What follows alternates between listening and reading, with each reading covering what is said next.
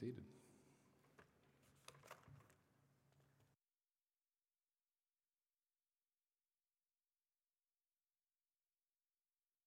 Good morning. We will be in the Gospel of Mark this morning, chapter 10, verses 32 through 45.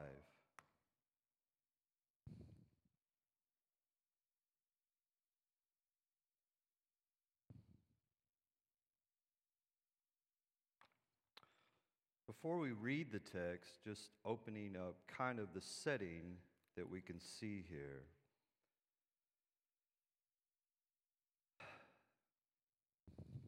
This is the third time in our text, the third time that Jesus predicts, foretells the passion events. Uh, you could see these picking up in chapter 8. I want to look at these and just see the pattern that exist in this passage. So in Mark 8, Jesus asked the question Who do you say that I am? Peter says, You are the Christ. And Matthew gives more insight to that. It says, Jesus' word says, Blessed are you, Simon of Bar Jonah, for flesh and blood has not revealed this to you but my Father who is in heaven. So the divine revelation that knowing that Christ is the Messiah, that Jesus is the Christ, the Son of the living God, he then begins to tell them what he will be doing, what is going to be his future. He doesn't tell them prior to this what his outcome will be. He starts unpacking what this Messiah will look like. And so, in chapter 8, verses 31, he teaches them that he must suffer, that he must be rejected, that he must be killed, and that at three days he will arise. It's interesting to note the, and I so identify with the uh, disciple, Peter, uh, great heights and blowing it left and right, right? So Peter misunderstands, right? Who this Messiah will be, how he will accomplish his work in the entrance of the kingdom of God. Jesus foretells his suffering, the passion events, and Peter takes him aside and begins to rebuke the Lord. and he says, That's not the way this is going to go, basically. And the rebuke is Satan, get behind me. So he saw the events that led that deters from suffering as satanic and that the means by which he will redeem his bride to divert from that path even if his closest companion was a satanic attack. And he tells Peter that you are setting your minds on the things of man. And then they tells them he tells them this that greatness like he says, if any man will come after me, right, let him deny himself, take up his cross, and follow me. And so the pattern begins the passion events, the disciples missing it, and then further instruction. And it happens three times. It happens in Mark chapter 8, it happens in Mark chapter 9. You just flip over. Verse 30, he says he went on from there and passed through Galilee, and he did not want anyone to know for he was teaching his disciples, saying to them, The Son of Man is going to be delivered into the hands of men, and they will kill him. And when he is killed, after three days, he will arise. Second a time. And they didn't understand this. Verse 32 says this The disciples um, do not see clearly. I think he gives us that parable in the passage uh, earlier of the healing of the blind man from Bethsaida. He sees, but not clearly. They see, but not clearly. So he tells them this events, and then they they say they don't understand it, and they were afraid to ask. And then you get the instruction, right? They're missing the point. They begin to be arguing on the way about who is the greatest. And Jesus says in verse 37 Whoever receives one such child in my name receives me. Who will be great is the one who will be servant of all. And then more teaching comes. So, our text, the third time. The third time is the most the most information that Jesus gives about the passion events. So let's read our text. I'm in Mark chapter 10, verse 32. And they were on the road going up to Jerusalem. Jesus was walking ahead of them, and they were amazed, and those who followed were afraid. And taking the twelve again, he began to tell them what was happened to him, what was to happen to him saying, See, we are going up to Jerusalem, and the Son of Man will be delivered over to the chief, over to the chief priests and the scribes, and they will condemn him to death and deliver him over to the Gentiles. And they will mock him and spit on him and flog him and kill him. And after three days, he will arise. Verse 35 And James and John, the sons of Zebedee, came up to him and said to him, Teacher, we want you to do for us whatever we ask of you. And he said to them, What do you want me to do for you? And they said to him, Grant us to sit, one at your right hand and one at your left, in your glory. Jesus said to them, You do not know what you are asking. Are you able to drink the cup that I drink and to be baptized with the baptism with which I am baptized? And they said to him, We are able. And Jesus said to them, The cup that I drink you will drink, and with the baptism with which I am baptized you will be baptized. But to sit at my right hand or my left is not mine to grant, but it is for those for whom it has been prepared. And when they ten heard it, they began to be indignant at James and John. And Jesus called to them and said to them, You know that those who are considered rulers of the Gentiles lord it over them, and their great ones exercise authority over them. But it shall not be so among you. But whoever would be great among you must be your servant, and whoever would be first among you must be a slave of all. For even the Son of Man came not to be served, but to serve and to give his life as a ransom for many. Let's pray.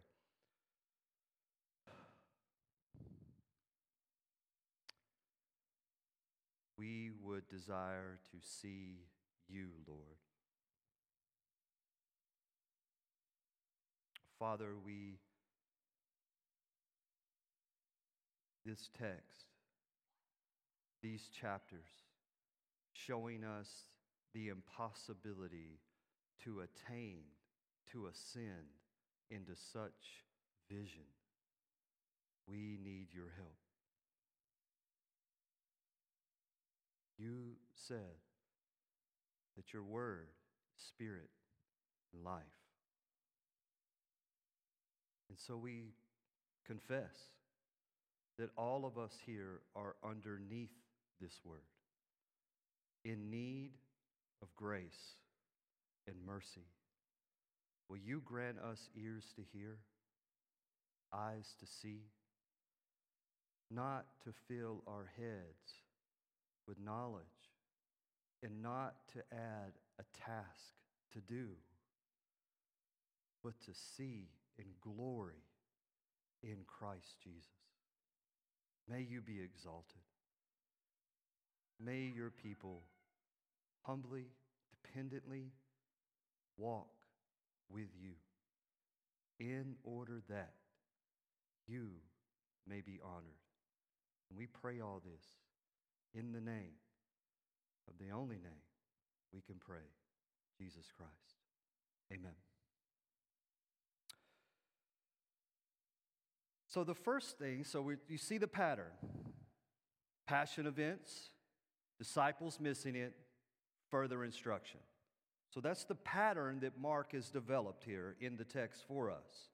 So we're talking about true discipleship. That's what we're talking about, and what it means to follow Christ on the way. So, what does it look like? Well, first, it looks like fear for those who are following, right?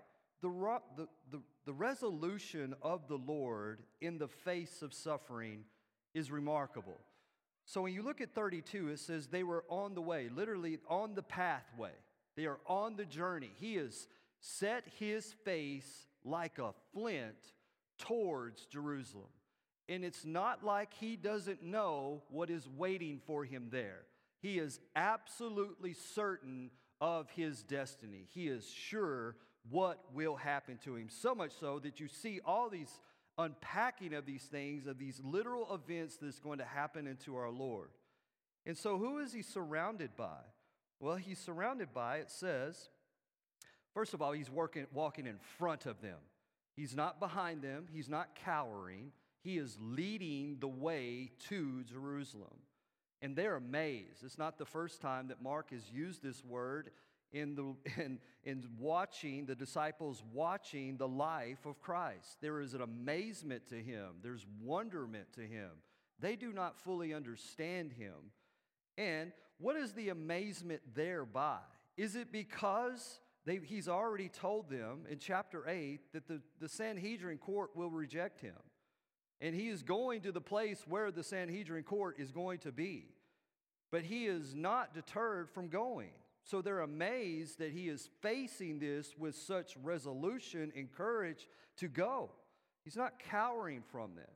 You hear the words of in Luke, he says, how, he says, I have a bapti- baptism to be baptized with, and how distressed I am until it is accomplished. Like he is hungry to accomplish the Father's work, the Father's work. He has set his face like that. And they're amazed at this, and they're also fearful. Now, he's already told them just prior to this that the impossibility to be saved is not with man, but with God. Maybe they're lingering over these, this teaching of how this rich man was just fully rejected because he would not give up his riches and follow Christ. Maybe there's amazement over that.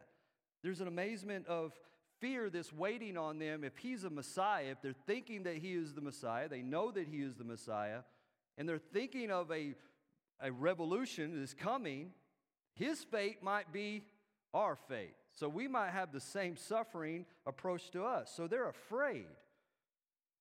He doesn't, he doesn't even address the fear so much as he tells them again what is going to happen. And so he, there, there's a crowd following and the disciples, and he takes the 12 out of that group and he says to them, We are going to Jerusalem.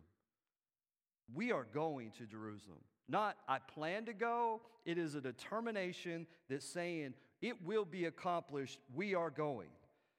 And when he gets there, he says, The Son of Man will be delivered over to the chief priest. This is exactly what happens at the rest of, this, of, the, of the book, right? In chapter 15, you can see all these events unpacking.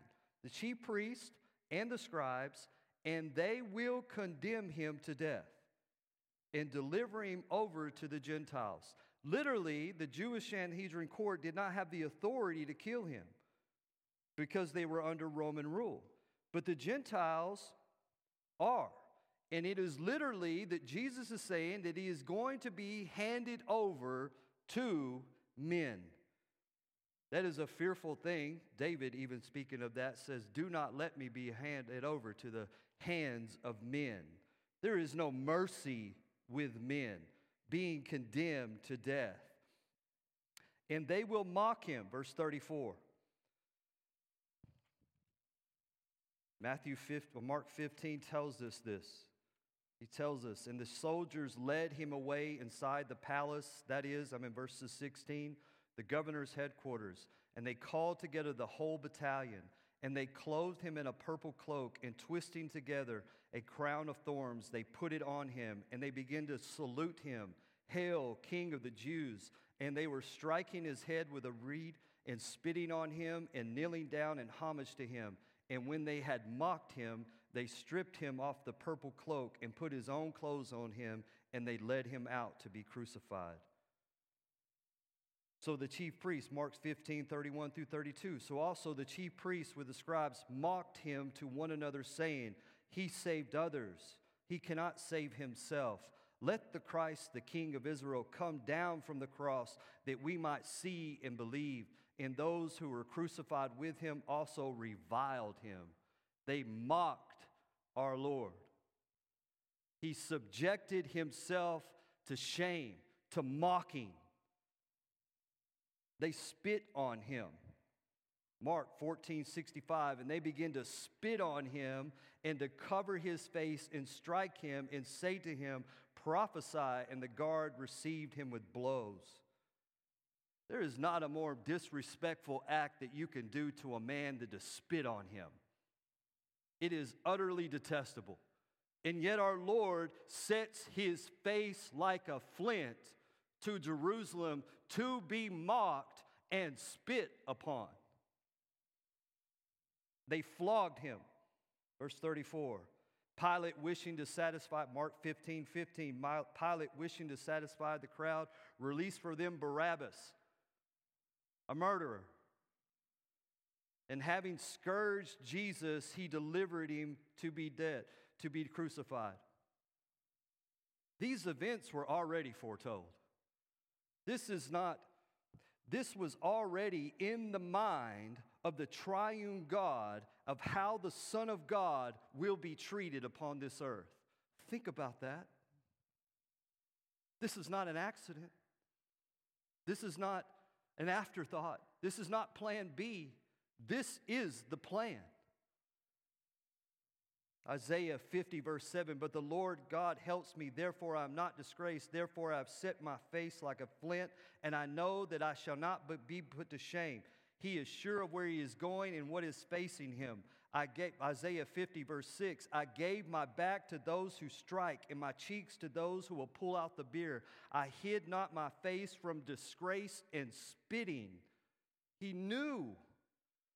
Isaiah 53, verse 3 He was despised and rejected by man, a man of sorrows and acquainted with, acquainted with grief, and as one from whom men, men hide their faces. Psalms 22 7 All who see me mock me. They make mouths at me and they wag their heads. Isaiah 53 12 Therefore I will divide him a portion with the many, and he shall divide the spoil with the strong, because he has poured out his soul to death and was numbered with the transgressors. Yet he bore the sin of many and makes intercession for the transgressors. It was foretold. It is the blueprint for the suffering servant to be mocked, to be spit, to be flogged, to die on behalf of his people. And Jesus is undeterred. You would think that that kind of understanding might enlighten the disciples to follow the path of suffering. It does not.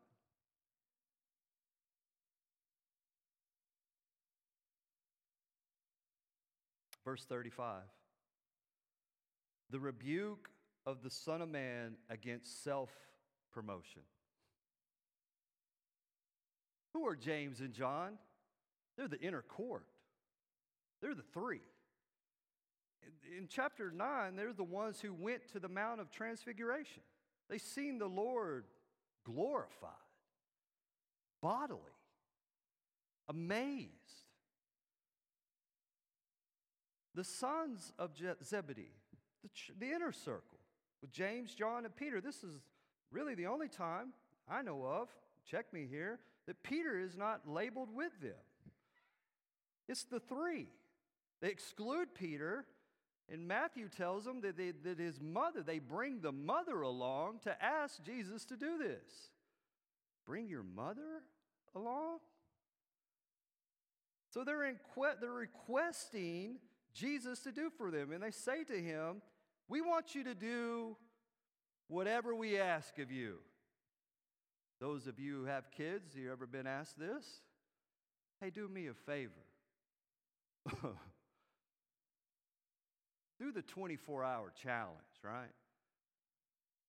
Be daddy yes today. Do whatever we want you to do.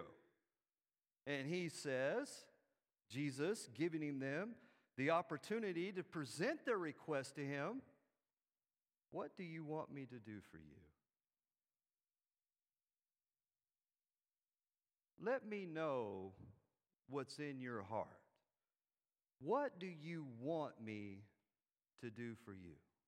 It is great that they're going to Christ with their desires, even if they are misguided. And yet, he is allowing them to be entreated by him. What do you want me to do for you? Great question. How would you would answer that, I would wonder. And they said to him, Grant us, bestow to us, grant us this gift to sit at your right and one at your left in your glory. This is a desire for prominence, for prestige, for honor.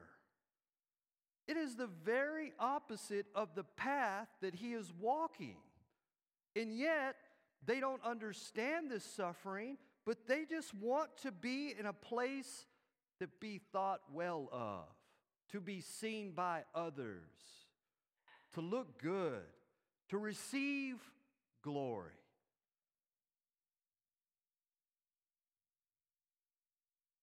Now, they are right when they say, in your glory. They know this. Where do they get this idea from? And I think they get it from the Son of Man. So, the Son of Man, the two texts that really, point, that really point this out, is Daniel chapter 7. And I'm going to read this Daniel chapter 7, verses 13 and 14. And I saw the night visions, and behold, with the clouds of heaven, there came one like a son of man, and he came to the Ancient of Days and was presented before him, and to him was given dominion and glory and a kingdom that all peoples, nations, and language should serve him. His dominion is an everlasting dominion which shall not pass away, and his kingdom one that shall not be destroyed. So there is this idea of him identifying himself as the Son of Man, as the one to whom will be given this everlasting kingdom of glory, of dominion. They are right in understanding that Jesus will receive glory, but that is not at the present. They want the crown, but Jesus must first go to the cross. They want the glory, but the glory will first not come until the shame. They won't like the shame. Peter says that, right? Far be it from you, Lord. He doesn't want the suffering, he doesn't want the shame. He wants the glory, he wants the honor. Are we like that? Would you desire to use Christ as a means of self promotion, prominence?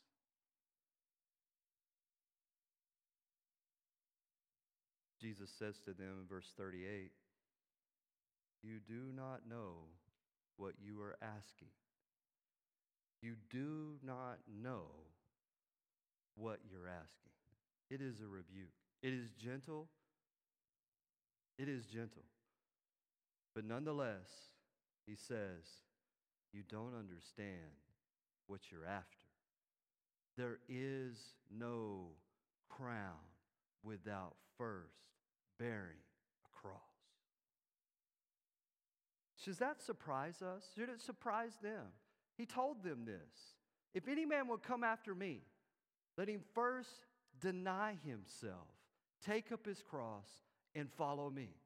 He told them that in chapter 8 Of course, they didn't have chapter 8, but they had Jesus who was taught them that. We have chapter 8. Are you able to drink the cup that I drink? Are you able to drink the cup that I drink?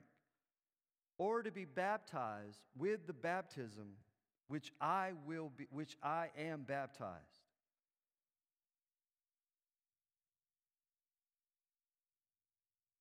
They said to him, we are able. What is this cup? Well, if you Psalm 75 8 is an expression of this. For in the hand of the Lord there is a cup with foaming wine, well mixed, and he pours it out and all the wicked of the earth shall drain down to the dregs. Jeremiah 20, 25, 15. Thus says the Lord, the God of Israel says to me, Take from my hand this cup of wine of wrath, and make all the nations to whom I send it drink it. There is the wrath, the judgment of God. It is the cup of suffering. And they say, We are able. This is overestimation of oneself. Have you ever been there? Did you ever think that you could do things that you found out by experience you were not able? Did you really think in yourself confidence and self trust that you could accomplish something and then fell flat on your face? I have been there multiple times in my life. One of the greatest lessons that God has taught me is that I cannot trust myself.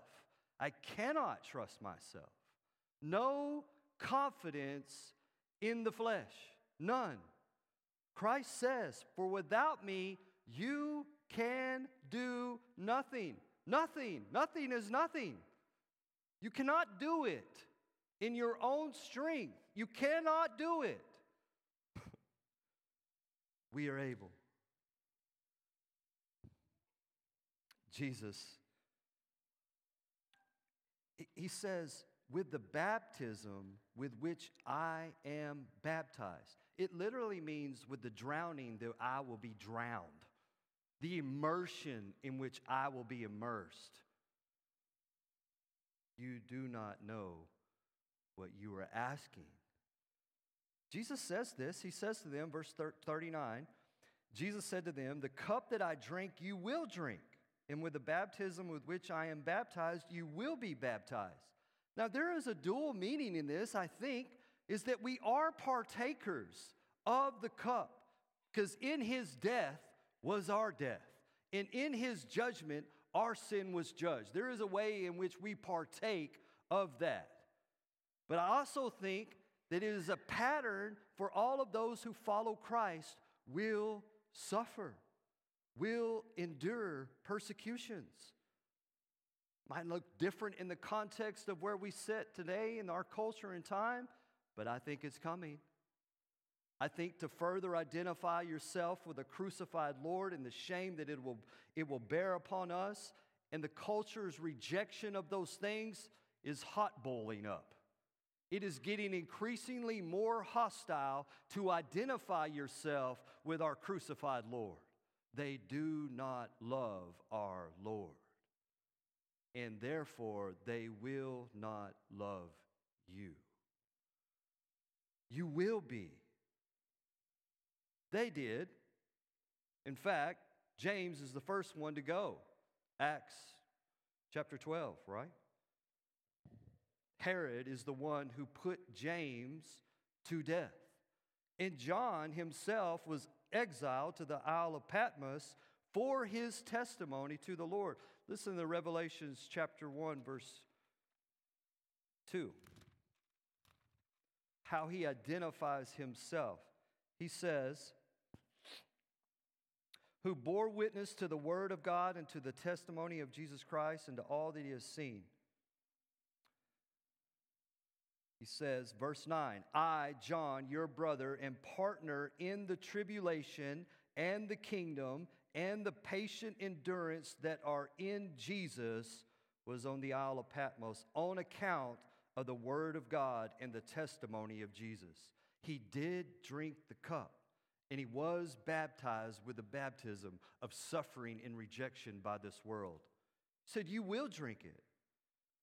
Then he says, But to sit on my right hand or my left, back chapter 40, chapter 10, verse 40, but to sit at my right hand or my left is not mine to grant, but it is for those for whom it has been prepared.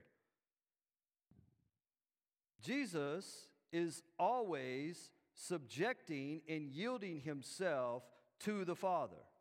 And it says that this is prepared. Someone has already prepared this and determined who will be at his left and his right. It is not yours to be granted by some favor, it has already been prepared by the Father. It is His to grant, and it is already determined. It cannot be bestowed upon you by my favor. Verse 41. And this shouldn't surprise us, right? The two that want self promotion does what to the rest? verse 40. Um, excuse me, verse 41. And when the ten heard it, they began to be indignant at James and John. Now, is it out of envy? Did they beat did they beat them to the punch? Is this not what they want to? Well, I think it is because Jesus calls them to him. Verse 42, he says, Jesus called them to him, all of them. And the rebuke is spoken to all of them. You are not setting your mind on the things of God, but on the things of man. And the ethics and the values of this world are not the way the kingdom of God is. It's not how it should be. He tells them this. He calls them to him. Notice the patience of Jesus. Like you understand the strain. We see it in the Garden of Gethsemane. This cup, he knows what's coming. And yet, the patience and gentleness of Jesus, these people want to use him for their own self promotion, and he doesn't get irritated with them. He is patient with them and says, Let me reshape the way you are thinking. Aren't you glad that the Lord works in us to reshape our minds, things that we think are right, he, that are absolutely contrary to the kingdom of God? He reshapes, He remolds.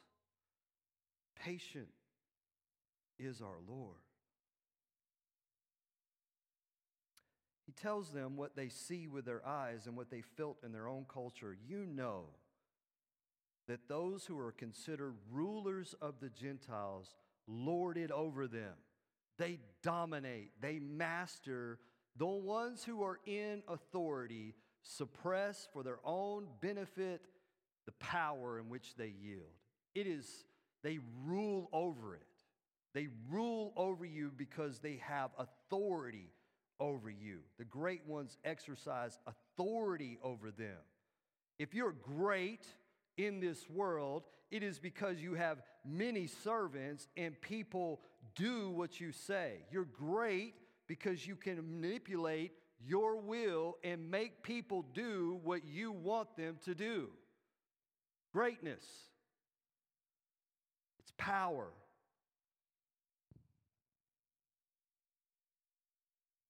Verse 43 But it shall not be so among you. It shall not be so among you. It's emphatic, right? It shall not be. The power of those words is the one who spoke them, who will, who will discipline those who use power to exercise that type of authority. You see it all around you.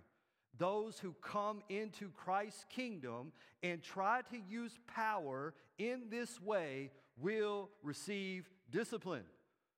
Think about your culture today.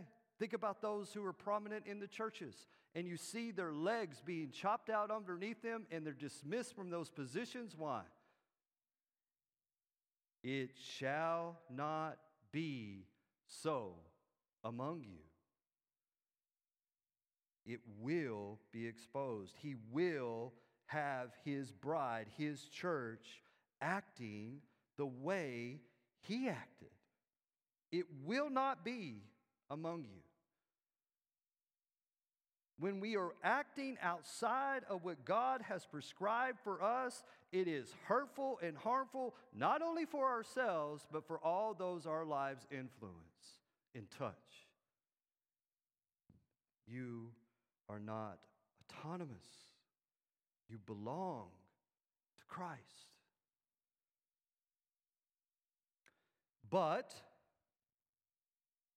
you want to be great?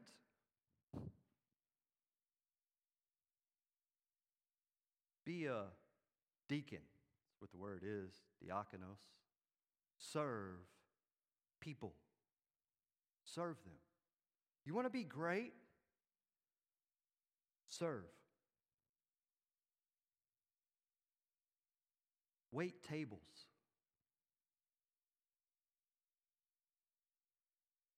If the greatest thing that He's called us to do is to love one another, the act of service is an expression of that love. Because service has an intent on others. And you cannot love if you are focused on yourself. It shall not be among you, but if you would be great, whoever, you want to be great, you want to desire greatness, but it's not the means by which the world accomplishes greatness. It's by service. Verse 44 And whoever would be first among you must be doulos, literally, slave of all. If you want to be first, make yourself the last, is what he's saying. Be a slave, not choosing whom you will serve, but serve all, a slave to all. This is very contrary to the way the world thinks, what it values, what it esteems, what we think of honor, what we think of prestige. We don't have in mind servants and slaves as being the people that we would desire to model, to be like. And yet, that's what Jesus is telling us. He is reshaping the kingdoms of the values, the ethics and the values of the kingdom of God are not like this world. Don't bring the world into this kingdom. It does not work like that. It's countercultural. It is not the way the world works. So, what does that mean? How do I live in this world not adapting its values and ethics and live opposite of those things. How do I do that? Well, I think he answers in chapter, chapter 10, verse 45. I think the answer to that question is embedded in this verse. For even that Son of Man, the Son of Man, came not to be served, but to serve. If Jesus, if you have not humbled yourself like a child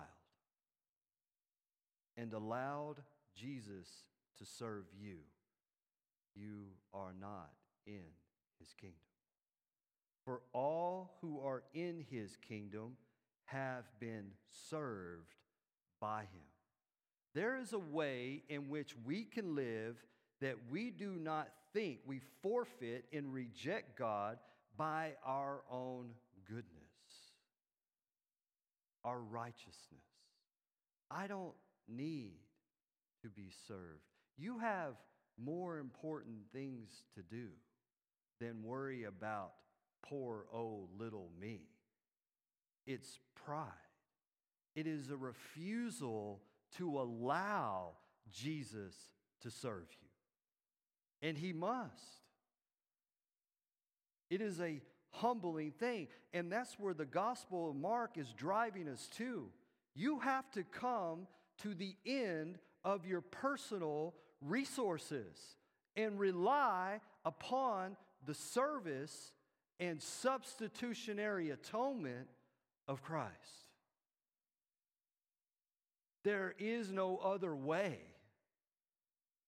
For the Son of Man came not to be served, but to serve and to give his life as a ransom for many. To give his life as a ransom for many. The question that we ask here is so, all this passion events, all these passion events that he talks about, foretells, this is the one where he gets to why all those events must take place. It is for the ransoming, ransoming of the many, the all, both Jews and Gentiles. Ransom from what? Shouldn't the question be ransomed from what? What is a ransom? It's a payment.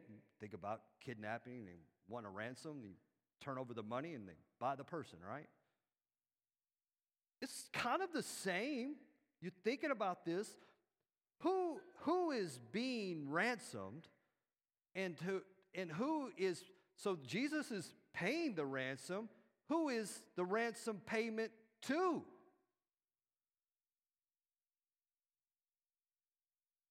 It is God. The suffering that Jesus will endure is yours and mine. It is what we deserve. There are none righteous, no, not one. For all have sinned and come short of the glory of God. We are storing up wrath for ourselves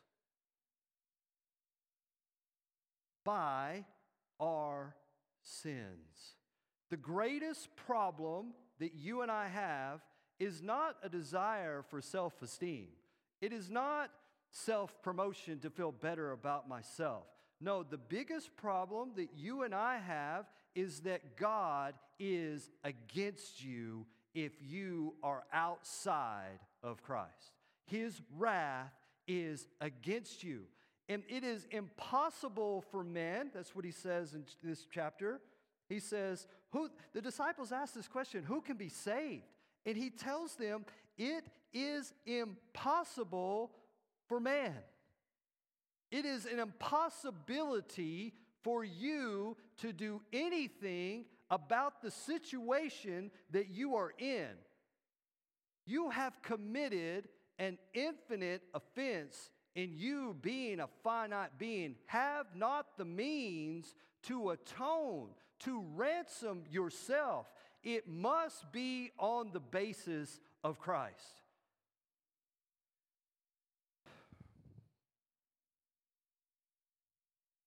what we are delivered from is condemnation, the wrath of God against us, the guilty verdict of guilty. We are not condemned because Christ was condemned for you. He took the curse. It is His life that is yours. And the death that you deserved, he died. The ransom is the torn flesh and the blood of the eternal Son of God that died in your place.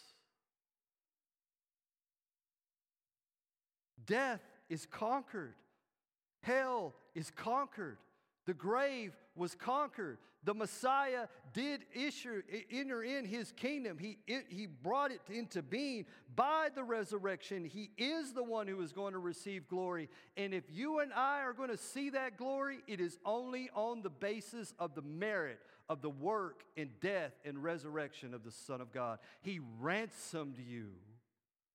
Why would you want to use his death as means to promote yourself? You're going to ride on the scourged back of the crucified Lord to feel good about yourself in the eyes of men? We ought to shudder under that thought that spiritual pride will come into our lives, the thinking well of ourselves, when it is the crucified Lord that we have life from. Worship Him, The only way that you and I are going to come to a place where we will be the slave of people and the servant of others is seeing the magnitude of what it cost for the Son of God to save you. Do you esteem him lightly or do you magnify the Lord's death and resurrection? Is his death, do you identify with him in that? Because the degree to which you don't is the degree that you will promote yourself. Humility is covered in this, and that is the soul bed of a changed life that will have ears to hear what our Lord is saying to us. For he made him who knew no sin to be sin for us, that we might become the righteousness of God. We live 2,000 years later talking about a Jewish carpenter who was crucified. And we say that is that story is the pinnacle of God's story, and it has become our story. My life is embedded in His. May He keep us thinking, worshiping, reviewing, reminding ourselves of what the cost of that ransom was. Let us pray. Father,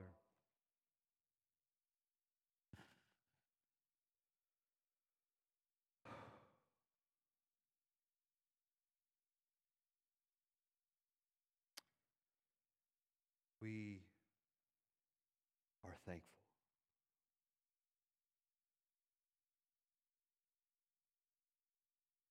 The determination of your Son